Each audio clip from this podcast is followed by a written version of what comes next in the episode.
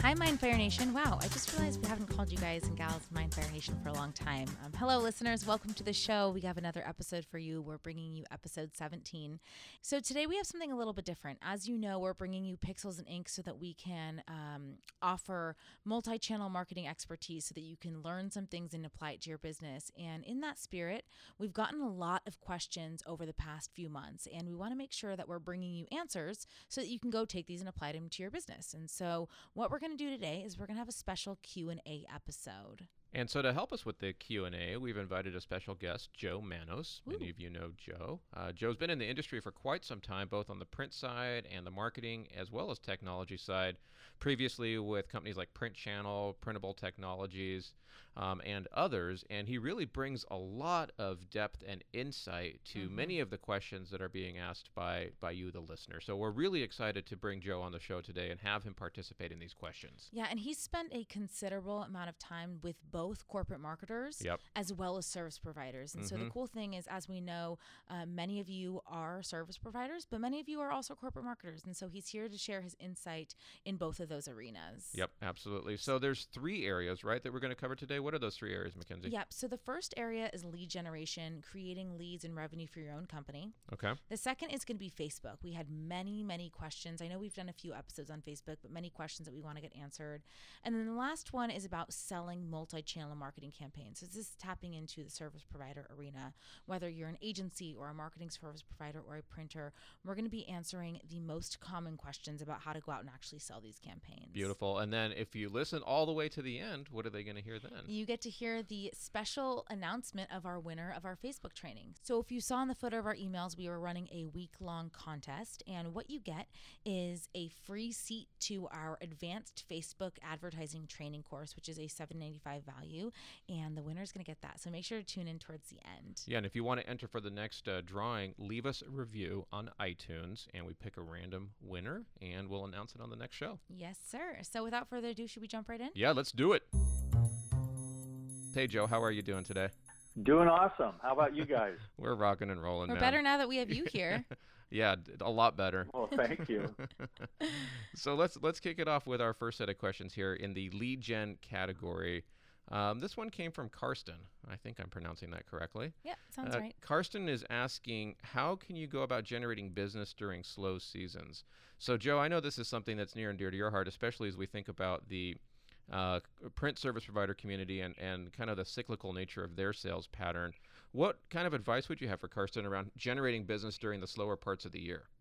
Yeah, well, for I would absolutely say we're always marketing. Uh, in today's world, with a plethora of uh, overload information that we're all being assaulted with, uh, it's really important that you stay top of mind with your customers. And the best way to do that is to have an ongoing nurturing program in place that's continuously reminding them of your capabilities and how you can help them meet their business needs. What do you think, Mackenzie, from our view here in Mindfire? How do how do we handle this?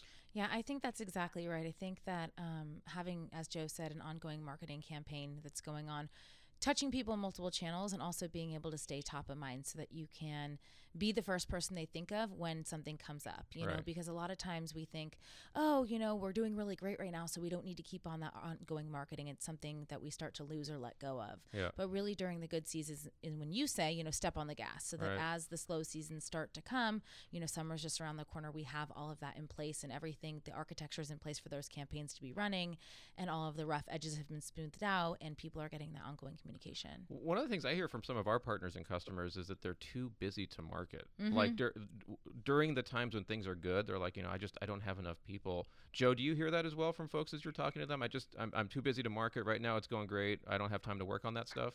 Absolutely, and uh, that's a kiss of death because when you really need to start marketing because things slow down, it's way too late. That's yep. why having a continuous program in place uh, is really the saving grace for uh, smoothing out those peaks and valleys of revenue that we all face.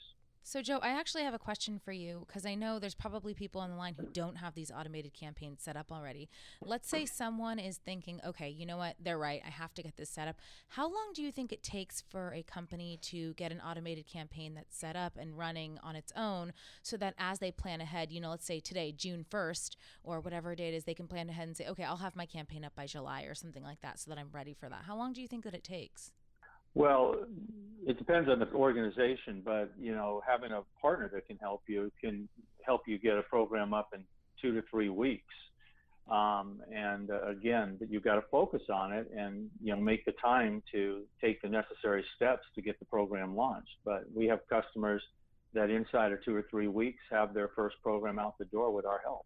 Okay, so listeners, if you're thinking, okay, I don't have this in place right now, whether you are a corporate marketer, you're a nonprofit, you're whatever company you are, maybe even a service provider, you can start today, get this in place, and within the next two to three weeks, hypothetically, have this campaign up and running so that even if you're really busy right now and you're not experiencing those downturns, that if you do start to experience them in the next few weeks, uh, you have something in place, some sort of system. Definitely. All right, so the next question we have, Mackenzie, I think this came in around the time we were talking to folks about how we use LinkedIn and Sales Intelligent. Mm-hmm. And the question is from Bill.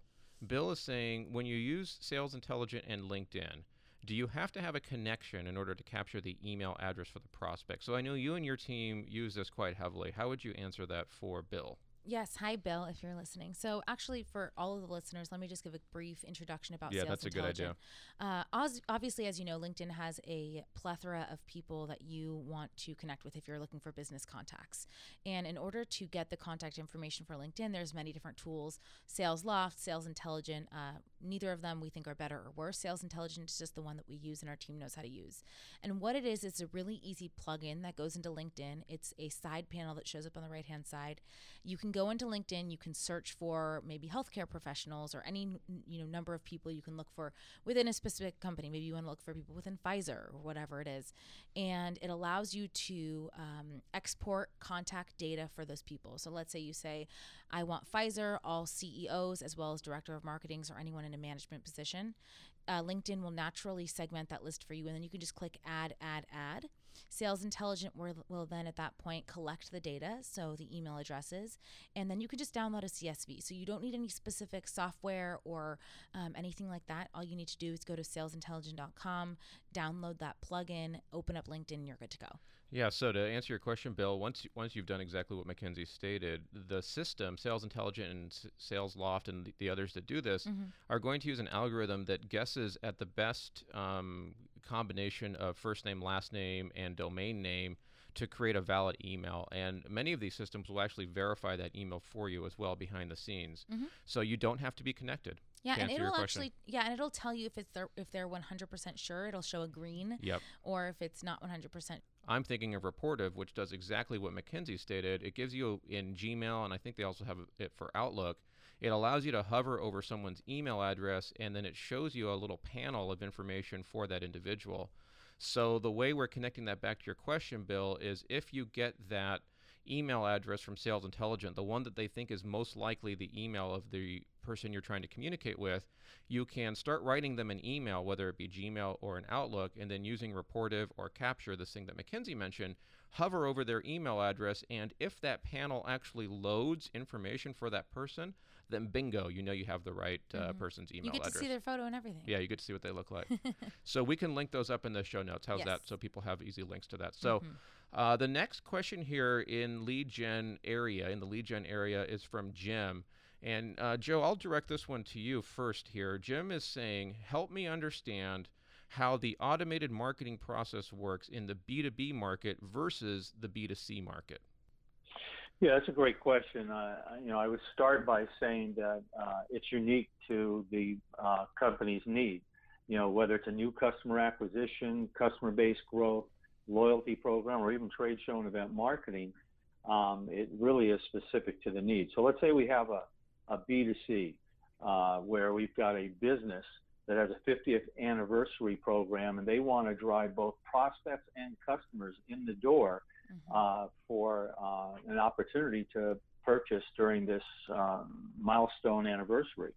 So that would be very specific in, in the uh, messaging and the call to action. Here's a, you can take 20% now during the sale, or you can have 15% anytime during the next six months. And at the same time, they're also collecting information about future large purchase needs so they can prepare their inventory and follow up with these specific customer needs. So that would be one example of a B2C. But again, they're tailor designed to whether it's a new customer acquisition or you know something along the lines of what I just described. Another thing that I would add for you, Jim, layering on top of what Joe just said, is that in the B2B market, um, one of the opportunities you have with automated marketing is to do what's called account based marketing. It's kind of a new term that's popped up in the last, uh, say, 12 to 18 months. We employ that here at Mindfire, and the concept is pretty simple. Usually works in B2B, and uh, there are some B2C applications, but B2B is where you primarily find the concept. And the concept is as follows. So when you're working with an organization, a B2B, uh, in a B2B scenario, and you want to penetrate that organization, by and large, these days, most of the buying decisions are happening uh, not in isolation, meaning not one individual, but a group of people or um, teams of individuals who are involved in the transaction in some way. And so when you think about account based marketing, the idea there is that instead of just targeting one person within an organization, you're actually doing uh, multiple touches through uh, various channels and, and a variety of tactics to touch other people in that organization, others that are involved in that purchasing process. So that's another thing that comes to mind when you think about B2B marketing automation versus B2C. Because in a B2C scenario, it could be a household, which right. we sometimes mm-hmm. see. Um, like in the higher ed space, we do see folks who target not only the student or prospective student, but also his Family. or her parents mm-hmm. as well. Yeah. You have any thoughts to add to that for Jim? Um, not specifically. I think you guys covered it, but I like that you mentioned uh, going horizontal within the organization and getting other people. So yep. that's definitely a B2B. In both cases, what I think is a similarity between them is that you can also use other channels such as Facebook. And, you know, we'll talk about this in the future in a few minutes, but um, you can use B2B and B2C in Facebook and, and trying to reach that organization. So sure. I think that's a similarity between them. Sure. Dave, I think one of the other important considerations for the B2B is sales ready. Uh, for most of our customers that are working with B2B organizations, they're helping them migrate from sending all their leads to the organization to be followed upon, which we know many of those are very early on in consideration of a product or service, and now focusing on delivering sales ready leads to their sales organization. Yep. This has three huge impacts. It shortens the days to sale, it increases the revenue per rep, and it gives you a better overall uh, return on marketing investment. In fact, uh, Forrester Research states in one of their studies that organizations leveraging this approach, which we train into our, our customers, uh, generate 50% more sales ready leads at a third less marketing cost. So it's a it's really the holy grail for marketers and and uh, really really important on the B2B side. Get them to sales ready. It would be interesting for us to run the same data, the points that Joe just mentioned, mm-hmm. on Mindfire because in fact that's how we do it, right? right? It'd be interesting to see how it compares to um, to the older days. One of the things I like about uh, using marketing automation is, is in B2C is something I've noticed just as a as a consumer out there is that so much more of the communication is personalized to me, uh-huh. and I can see myself as I'm part of drip campaigns for other companies, and it you know it's interesting because I'm yes, I'm being bombarded with all these different companies and products and services, but at the same time, they're pretty targeted towards me. Sure. And I've noticed that difference as more companies start to employ uh, marketing automation, where I'm saying, you know, I'm part of this campaign, but now that I'm on this side, I can kind of play the game because I can open an email and click away or go to a shopping cart and leave, and then I'll get those 20% off coupons yeah, or something. You know how to play the game. Yeah, I know, the play, know how to play the game, and I get yeah, this coupon. So I am definitely seeing myself as a consumer be involved in these campaigns for B2C. So yeah, that's interesting. So let's take one more question here in the lead gen section. This one comes from Bill, another Bill. Ooh, yeah, and uh, Bill says um, when I'm trying to put these campaigns together, list building mm. always seems to be the biggest and first roadblock. So, how do you get the names and build these lists? So, Mackenzie, I'll start with you since you you handle that here within Mindfire. What's your view on how to how to get around that roadblock? Yeah, so I think that we hear that a lot from people that it's like, okay, well, who am I supposed to target? Now, um, let's just go back to this B2B versus B2C market. Let's say okay. you're a B2C company, and one of the things that you can do is go by location. So let's say you're a new Whole Foods opening up, or you're a company, you can start to look demographically at different areas around you and say, okay, let's pull all the people who live within X amount of miles. So, yep, yep. Um, or if your target market is, you know, people that are healthcare people or yoga people, go find, well, where's the highest incidence of people that are interested in healthcare or into you know of yoga or something like that. Right, so right. that's one thing that you can do. And it reminds me, Mike Robinson, who we had on the show a few episodes mm-hmm. back, uh, if you're interested, folks, he actually has a service or a product that allows you to do exactly what you're stating. So, Mackenzie, you have the Whole Foods. You can draw a radius around that Whole Foods and say, hey, I want to get people within a three mile kind of radius of this location and come back and tell you how many names, how many people you can mail to, in this case, direct mail, in that vicinity there. Yeah, and even I know we spoke about um, in the lead gen about Australia, how the the Share Coke campaign did it in Australia. So probably one of the things that they did to infiltrate that market is go in and say, okay, I want to, you know, I want to pull the people that live within this specific area. So Yep. for B 2 C, I think that demographic based searching is um, a really easy tool, and then of course. Uh, there's other tools that you can get to actually get the contact information, like we spoke about.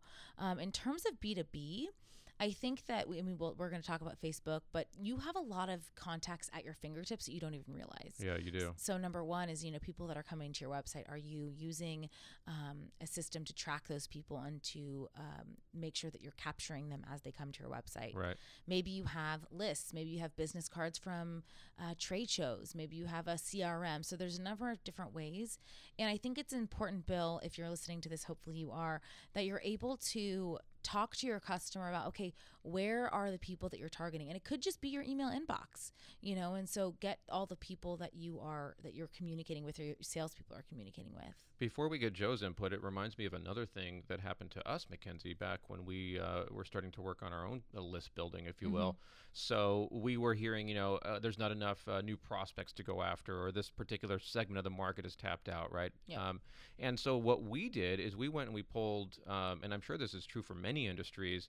There's a publication that publishes a list of the top 400 companies in that particular segment, in that particular vertical, right? Mhm. That's free.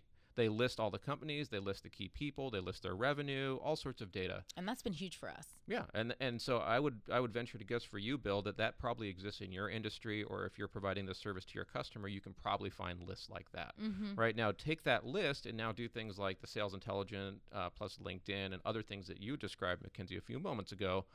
Uh, and with that, Bill, you can start to build out that list. So I'm going to go out on a limb and just say if if you're hearing that from your organization, or if your cus well, let's start with your organization. If you're hear- hearing that from your organization, my inclination would be that it's a it's an inability to think um, to the next step or an excuse in some cases.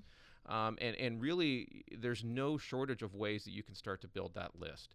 If you're a service provider and you're hearing that from your customer, then I would immediately start to hear, you know, cha-ching and, and dollar signs because that's an opportunity for you to provide value and to build those lists for your customer. Yeah, absolutely. And as we've we've spoken about in the past, think about your best prospects. Who in the world would you love to sell to because you have something that you think you can really bring value to them? Think about those people. Go find those people. Go find those Yeah. companies, and then find people Use just the internet. like that. Use, the Google. internet. I mean, all of the information is out there. So, Mhm. Joe, what do you think about this question? Yeah, I think both of you hit just about everything. I think the only other uh, additive point I'd make is that, you know, try to drive uh, anybody that's in your world, uh, especially the website, uh, to a form where you can collect that additive information. Nice. Yeah, that's good. Lead magnets. Yeah. What's your interest? Yeah, yeah, and uh, you know, provide them some of value because everybody's searching for information to help them meet their needs. So give them something of value. Here's an ebook. Here's a case study, I love that. and then get something in return for that from them.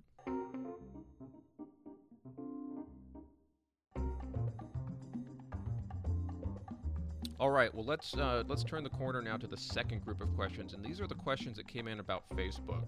So we've talked about Facebook a number of times here on the show, right? We've had a couple of episodes uh, focused on Facebook. We've done a number of webinars for you, um, and so a, a, a good number of you had questions around Facebook and specifically some of the tactics that we've talked about. So I'm going to open us up here with a question from Trey, and Trey is wondering.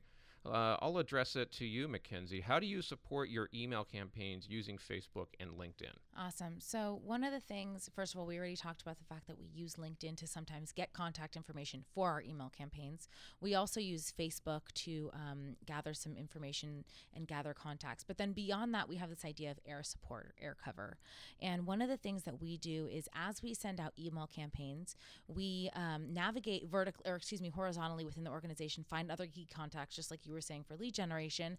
And then we start to use an email custom audience to search for them and target them on Facebook. So, what that means really briefly is we have a list of email addresses of people who we want to retarget or market to or brand to. We import them into Facebook and start to put impressions in front of them. Maybe we invite them to a webinar, or maybe we invite them uh, to read an ebook or case study, just like Joe was saying. So, uh, we use e- email custom audiences to retarget. And we also use website custom audiences too. Do you want to describe how we do that, Dave? On the website custom audience Yeah. piece? Yeah. So the website custom audience is building a list of um, individuals who visit those landing pages, like Joe mentioned, or your website. Um, so let's imagine your email campaign is linking to your website or linking to a landing page, yet not everybody who clicks through is doing the thing you want them to do. Using the website custom audience, now you can support that email campaign using Facebook uh, to drive additional impressions and get that person to come back to that site or back to that page. Yeah, and then also you c- you're able to put branding in front of other people within the organization that you're not necessarily talking to, so you create that buzz Yep. within their company. Like, oh, hey, I've heard of that company too. Yep. So So, uh, Trey, that's the answer to your question there. Let us know if you have any other follow up there. And the next two are from Dean. Um, I'm going to ask them uh, one one at a time. Uh, Dean is saying, when you create a custom audience on Facebook, can you email this audience or will they only see your ad? So, by definition, there, Dean, when you create a custom audience on Facebook, you're creating it uh, most likely using email uh, addresses. So, of course, you can email that audience, right, just as we talked about and they will see your ad. So you have to have those email addresses to begin with in order to upload them to Facebook. So by definition, I think that answers your question there. Uh, the next uh, question that Dean has is when I create a custom audience on Facebook, is there a minimum database size to get matches? My client only has around 70 or 80 names with email addresses. Uh, we'll find the exact number, Dean. My recollection is that it's around 100. If you upload around 100, that should be enough. We'll get the specific number there for you. right, but then you can also use the um, audience insights to go find people that look like them, right? Yes. Yep. So you can say, okay, I have this list of let's say let's say you do have 100. I have this list of 100 people. Well, now we want more people just like this, people that exhibit the same behaviors or have the same um, attributes as them. Yeah, I think in that case, Facebook recommends about 1,000 to 5,000 people as your seed list. Perfect. Yeah, so um, you may need a bit more than 100 in order to do that, but I, I believe, if I recall, it's 1,000 to 5,000. Awesome. And the next question comes from Sandy, and she asks, "How much does it cost to have your ad reach your custom audience?" So, Dave, I'll throw this back to you because I know you're the gambler out of the group. Well, I mean, Sandy, um, that's like asking uh, how much does a car cost? You know, it depends, right, on Right. what kind of car you want. Um, you could go get a, a used car for five thousand dollars, or you could go buy I don't know what's the most expensive car, Ferrari or I'm a not a car person, Lamborghini. so I have yeah, no idea. Joe's a car guy. Bentley, A Bentley? Okay. How much is a Bentley? uh, I think 350, something like that. Okay. Wow. If you create a lead gen machine and you're starting to create that revenue, maybe you'll be able to afford a Bentley Yeah, soon. go for the Bentley. so Sandy, I mean, it's it's it's that same type of range. You know, um, it depends on how much you want to spend. But what's the minimum? Do you think? What could you get something? You know, where can you get some juice even with a few dollars or? Five dollars a day is enough, and we do it day in and day out. We see folks who do it. If you've got your targeting down and you've got your message and creative tight, and you've got a good landing page with a good offer, yeah, five dollars a day is enough. But again, Sandy, it depends on uh, really. Uh, you need. To, I, we would need to have a little more information in order to know how much you would spend. Uh, one of the things that also factors in is how much the item is that you're selling. Um, because that will in, in part dictate how much you could allocate in budget. Now, this is a little bit of a digression, but just to continue on because it has to do with what you were just talking about. Sure. You said if you have your correct ads in place and your lead forms and all that, Mm-hmm. that you're good to go. But then I want to take Joe's input on this because, Joe, even if you have your lead form and your follow up, what do you have to do? You have to make sure that people are actually following up on those leads and things like that. So, Do- Joe, do you have any advice to make sure that um, we're getting lead alerts and following up? And, and what's the importance of that? Well, it's essential uh, because, at minimum, if you reach out to someone who's expressed interest and they're not ready to talk to you, they'll tell you. But again, they're always impressed with your follow up. Mm. And uh, you know, the studies show that if you follow up in five minutes versus 30 minutes, you're 100 times more likely to speak to someone. So there is value in real time follow up.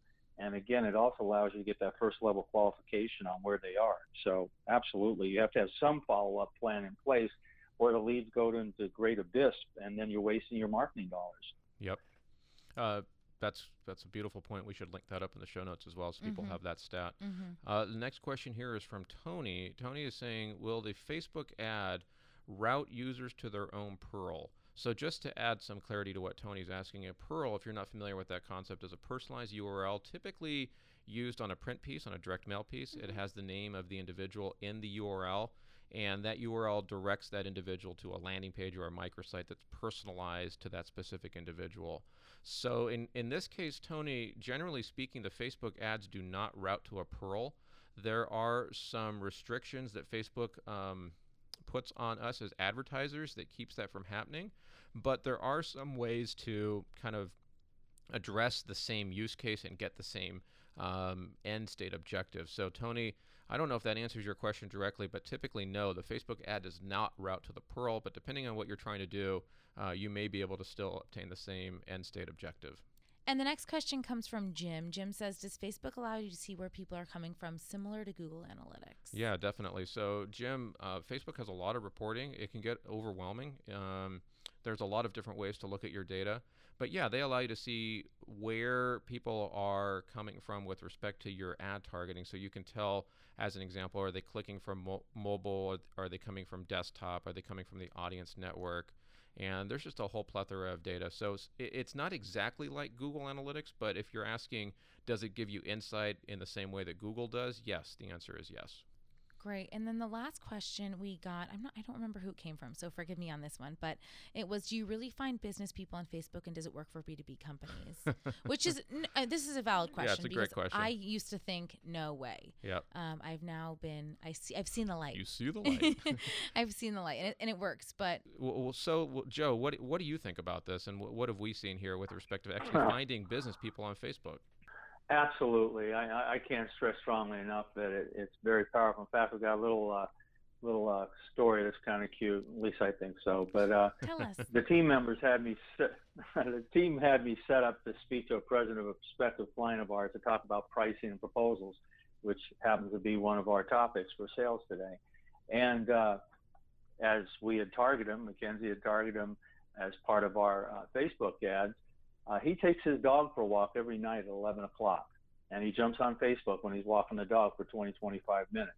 And the first thing that popped up on his Facebook account was our ad.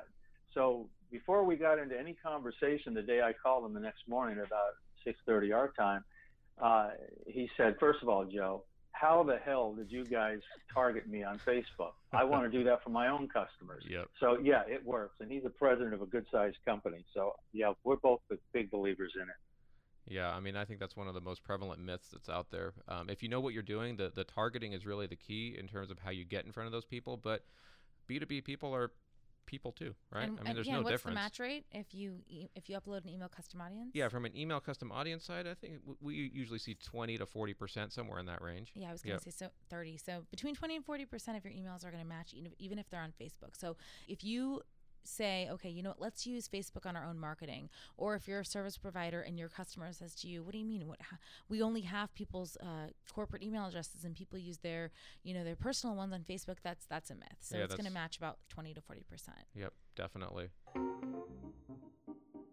So let's segue into the good part. This yeah. is the part where I mean, Joe is uh, so knowledgeable about, which is really exciting to have him here.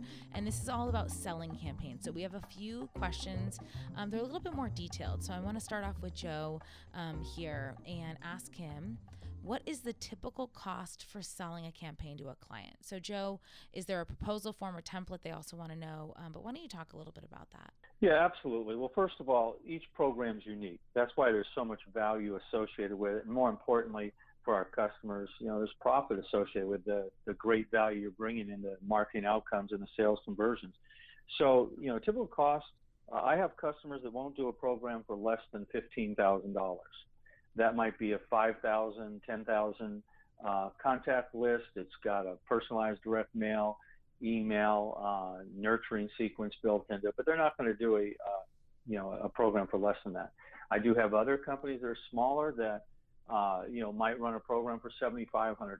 So they, but they are tailor designed. I think the, the crux that sometimes printers that are trying to make a transformation to marketing service providers fall into is they, they want to do a line item proposal. No, we do not do line item proposals for marketing services. Each program is tailor designed, it's unique. So therefore, the, we take a programmatic approach and we give them a single cost of investment that includes everything the setup, the emails, if you've got Facebook ads, it's got everything delineated in that proposal, and that's the investment required to launch the program. And then you may have a monthly component for the ongoing nurturing sequences, the reporting. And, you know, we do have a proposal template that many of our customers use. If you're a current customer of ours and you'd like to have that, just send me an email. I'm happy to send that to you, but we should spend a couple minutes on the phone. Let me walk you through that. And we also do have a pricing grid for how you price these programs, your hard costs for hours in development, and then the sell-through price with you know the average profit uh, somewhere in the neighborhood of 50 to 60 percent because of the huge value you're bringing to the organization. So that's a quick snapshot on those three areas. Yeah, so that kind of gets to the next question here, Mackenzie. Um, that, that was around when you sell a campaign. Again, this is if you're a service provider like a printer mm-hmm. or a, a, type of company like that. Is it a one-time fee, Joe, or is there an ongoing fee? Yeah, and that depends again. I mean, if you're really selling nurturing sequences, there's going to be an upfront investment, which is typically a large, you know, part of the program, and then there will be a monthly fee. Uh, sometimes they're as low as $500 for the ongoing three, four email touches for the month, plus the reporting that you're providing the customer. I've never seen less than $500 a month for the ongoing fee, and we strongly recommend that because there's work to be done, you know, as you're moving that nurturing sequence forward. Yeah, you know, one thing that I that comes to my mind, Joe, and we've we've talked about this a lot, is that especially for the folks that are printers in the mm-hmm. audience that are listening right now, uh, we've noticed that oftentimes they will leave value on the table yeah. as they're proposing these things to their customers because, guys and girls, you're coming out of a world where you've been accustomed to selling print, which is dramatically different than selling a marketing service or a marketing solution um, or software, because in some cases there's custom code that needs to be developed to make these campaigns do what they want to do. So, Joe, would you agree or disagree with my assertion that not always, but in many cases, specifically um, our friends in the print community leave value on the table and are not charging according to that value? Oh, absolutely. I can't tell you how many times, you know, the smaller printers certainly have said, well, I'm going to give away the, you know, the personalized URLs uh, and just so we can get the print. I mean, that's insane. And that's frankly, unfortunately, how the print industry got where it is today. Yep. You know, if any, I always like tell our print customers that if most customers knew how difficult it is to to deliver quality print, they'd be embarrassed by what they pay. Well, marketing services, there's a lot of moving parts, and you want to deliver a successful outcome, which means they get a great ROI, and they're willing to pay a tremendous amount for that ROI. Yep, yep, I agree. Yeah, and I think I think a point to to make is that yeah, maybe it's going to be costing more than their price per piece print job, but the thing is you're giving them additional revenue.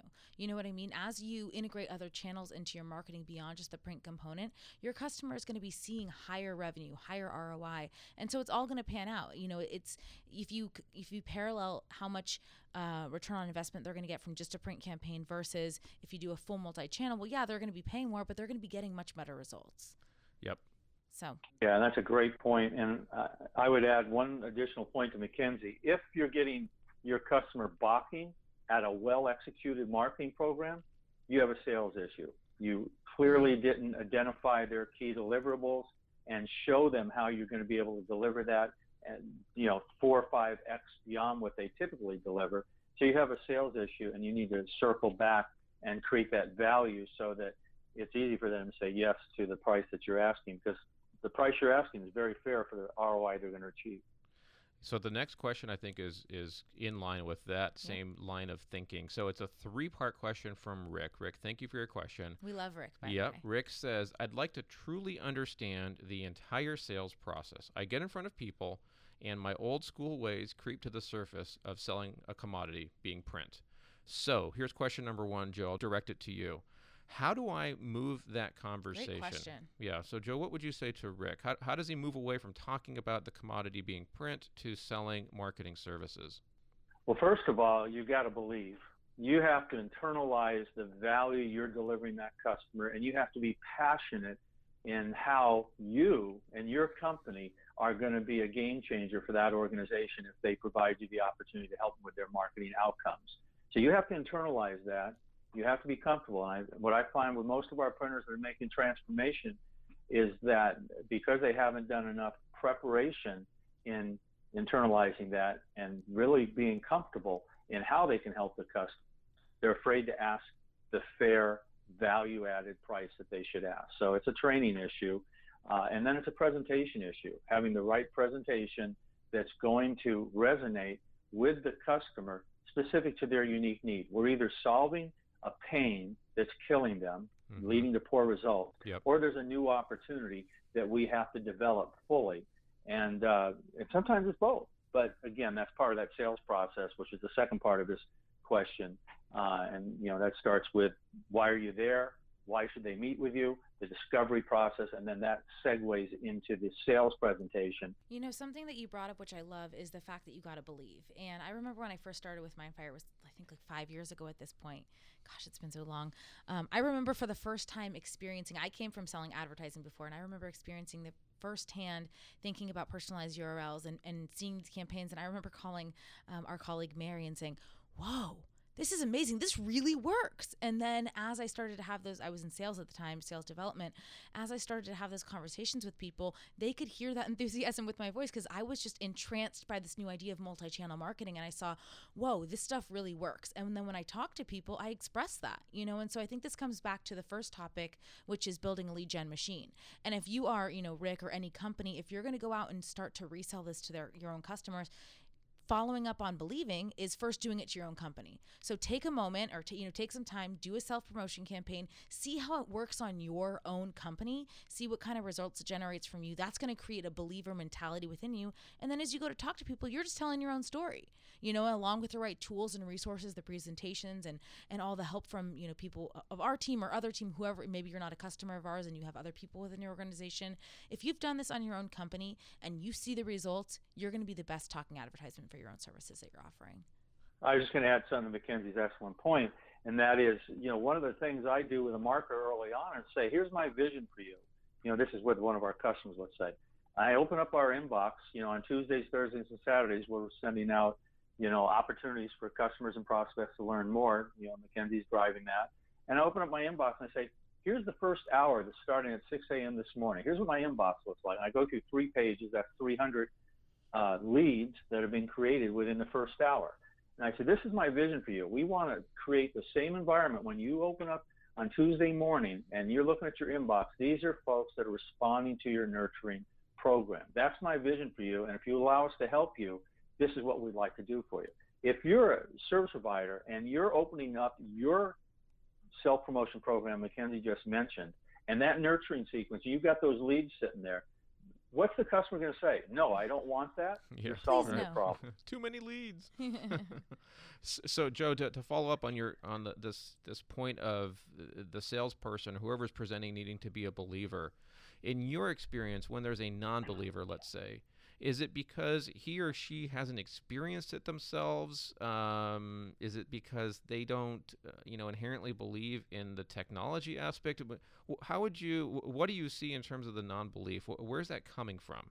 Oh boy, that's a big, big question. But I'll just give you my humble opinion. It comes from three or four key areas. One, one of my favorite sayings, and I say it when I'm guest speaking with marketing executives, is uh, marketers don't know what you don't know. And so we are a resource, you know, whoever the customer, whoever we are sitting in front of the marketer, one of our chief responsibilities is to educate them on the trends that are taking place. Now, marketers like to go to their comfort level, right? They sometimes don't want to get out of their box until they're convinced it's a safe zone to move to. Mm. And how do you do that? You have to have, again, that understanding. You have to show them the fundamental difference. You're focusing your team on all the leads Yet 95% of those leads you're giving to your team are not sales ready, so you're consuming your critical resource sales and wasting their time. That's why you should be focused on what our focus is, conversions, and focus on sales ready opportunities. Let me show you the difference. And then you walk them through that four step process, which is in my presentation, of how you deliver sales ready leads to your organization. And once they start to understand it, then they're like, tell me more. Does this work? They want to get in that safe zone prove it to me. And then very often, a lot of our customers will start with that pilot program. So I'll prove it to you. Let's run a 90 day program. Let's start, let's say they have 100,000 names. Let's start with a small sample, 10 to 20,000 of those names, and let's show you how this works. Yeah, well, I, I think I understand what you're saying is the non believer typically, uh, or, or one situation for the non-believer is where he or she uh, doesn't get doesn't want to get out of their comfort zone, doesn't know what they don't know. Is that what you're saying? Right. Okay. Absolutely. Okay. You have to make it really easy to understand to show them the new way, right? So that's practice. You've got to be very comfortable with that's that belief metric, internalized. And if after showing it to them they still don't get it, sometimes you have to circle back because it's a new concept to them. And and if they've got their arms out saying, "Oh, that's really interesting," then they didn't get it. You need to cycle back through and say, "What part of this process is scaring you? Let's talk about that." And uh, so again, it's just you know really each customer is unique, but it's understanding where the breakdown is taking place. And in some cases, I had one new customer that we did this his first customer meeting. The customer said, "I want it. Let's go." Now they don't all go like that, but again, the right presentation uh, is so important. Yeah, so Rick, I think you got a lot of value from us there. Hopefully that that's helpful to you. Um, there's one more question here, and Joe, I think you touched on it. It comes from Nick. Nick is asking, what are the typical profit margins on selling marketing automation campaigns? So, Joe, from your perspective, when you work with uh, with folks in our space, what are you seeing in terms of profit margins?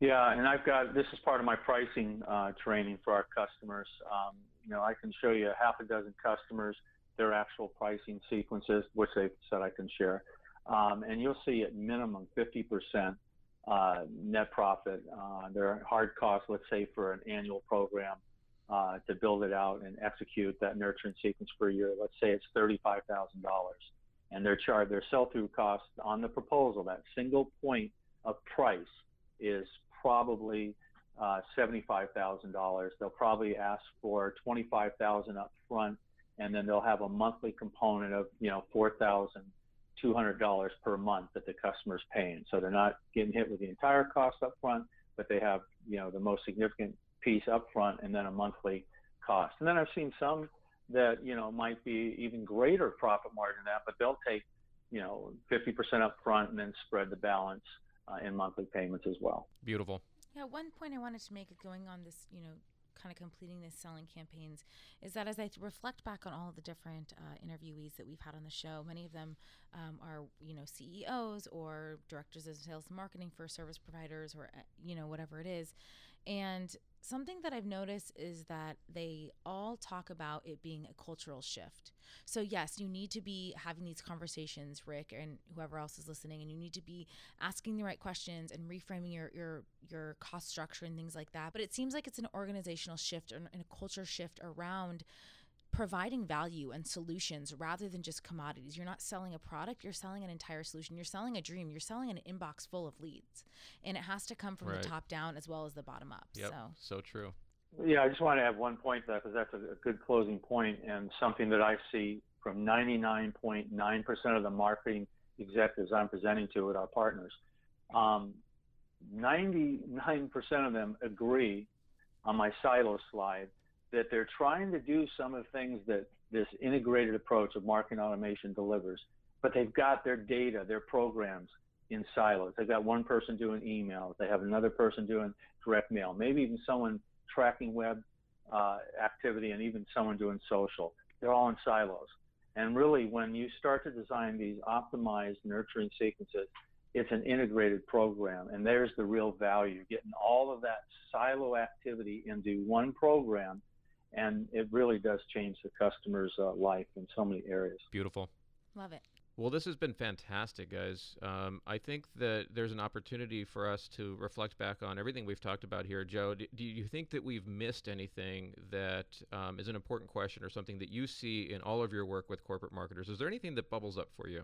Yeah, absolutely. Um, and certainly in the last couple months, I've had many calls like this. But it's not uncommon for corporate marketers, which do an exceptional job. They may have one or two areas that they're doing really well. Like the one company I was working with, they do a great job with their email marketing. I was really impressed. That they've even started to do some Facebook targeted ads, although there's some room for improvement there. So they're they're doing really good in those areas.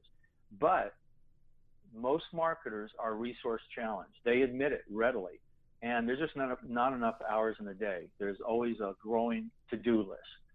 So they realized and recognized, based on our presentation, that our partner uh, together could add value in those areas. They just don't have the time to get to. So they asked us and tasked us with coming up with a proposal to start to augment the low-hanging fruit areas of opportunity so that they do get an integrated approach to their marketing needs.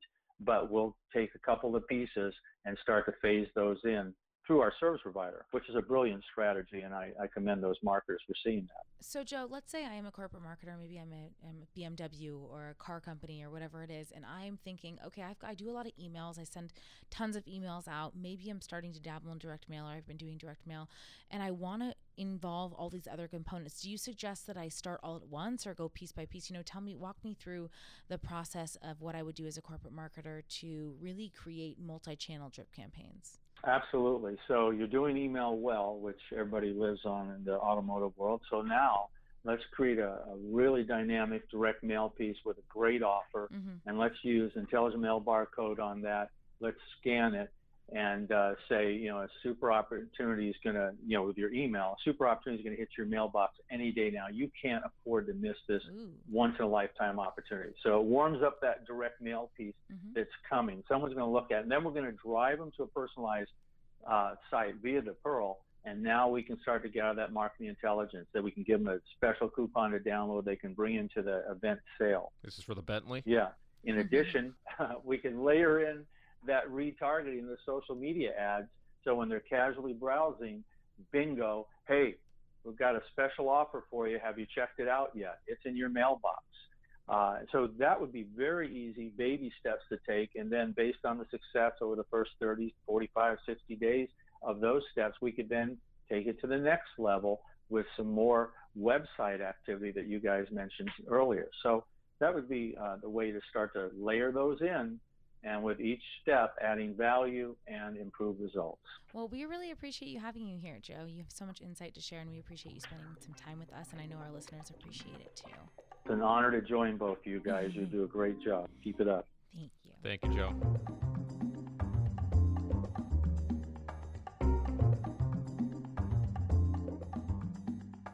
Wow, that was a lot of fun. So and, fun. Yeah, and I think I think that you'll get a lot of value out of that. Um, but one thing that's really important to us, to both mm-hmm. Mackenzie and I, as we think about how we put this show together, as we do the planning, is we really see you in the producer's chair, right? Yep. We want you to drive the content that we're providing you. We really enjoy doing this. This Love is like it. one of the, the most fun things we do every week. But we want it to be meaningful and we want it to make a difference for you. So let us know what other questions you have. Mm-hmm. Let us know what other topics you're interested in. And we're going to go out and get the best guests that we can get to help you understand those areas and help you ultimately grow your business. Yeah, absolutely. So, of course, make sure to send us more questions. You can always leave comments in the footer of our blogs. And then, of course, to be entered into the contest, which we're about to announce, announce. the winner, mm-hmm. uh, make sure to leave us reviews on um, iTunes. So, who is the winner? So our lucky winner is drum roll, uh, please. is Rob Smiles, and Rob said uh, this was a review he left on iTunes. We appreciate that, Rob. Great content and guests, and I found the episodes so far really helpful and applicable to my agency. Perfect. So, Rob, you're the lucky winner. Uh, if you're listening, uh, give us a call, drop us a line, uh, get a hold of us and uh, we'll get you into that advanced Facebook training ASAP. Yes. And then, of course, listeners, be on the lookout for our next episode coming out next week. Leave some reviews, comments, questions. As Dave said, you guys are the producers and gals, and we'd love to continue to bring you content that you find useful. So, this is all about you. Yep. Have a beautiful day. We'll talk to you later. Bye. Bye bye.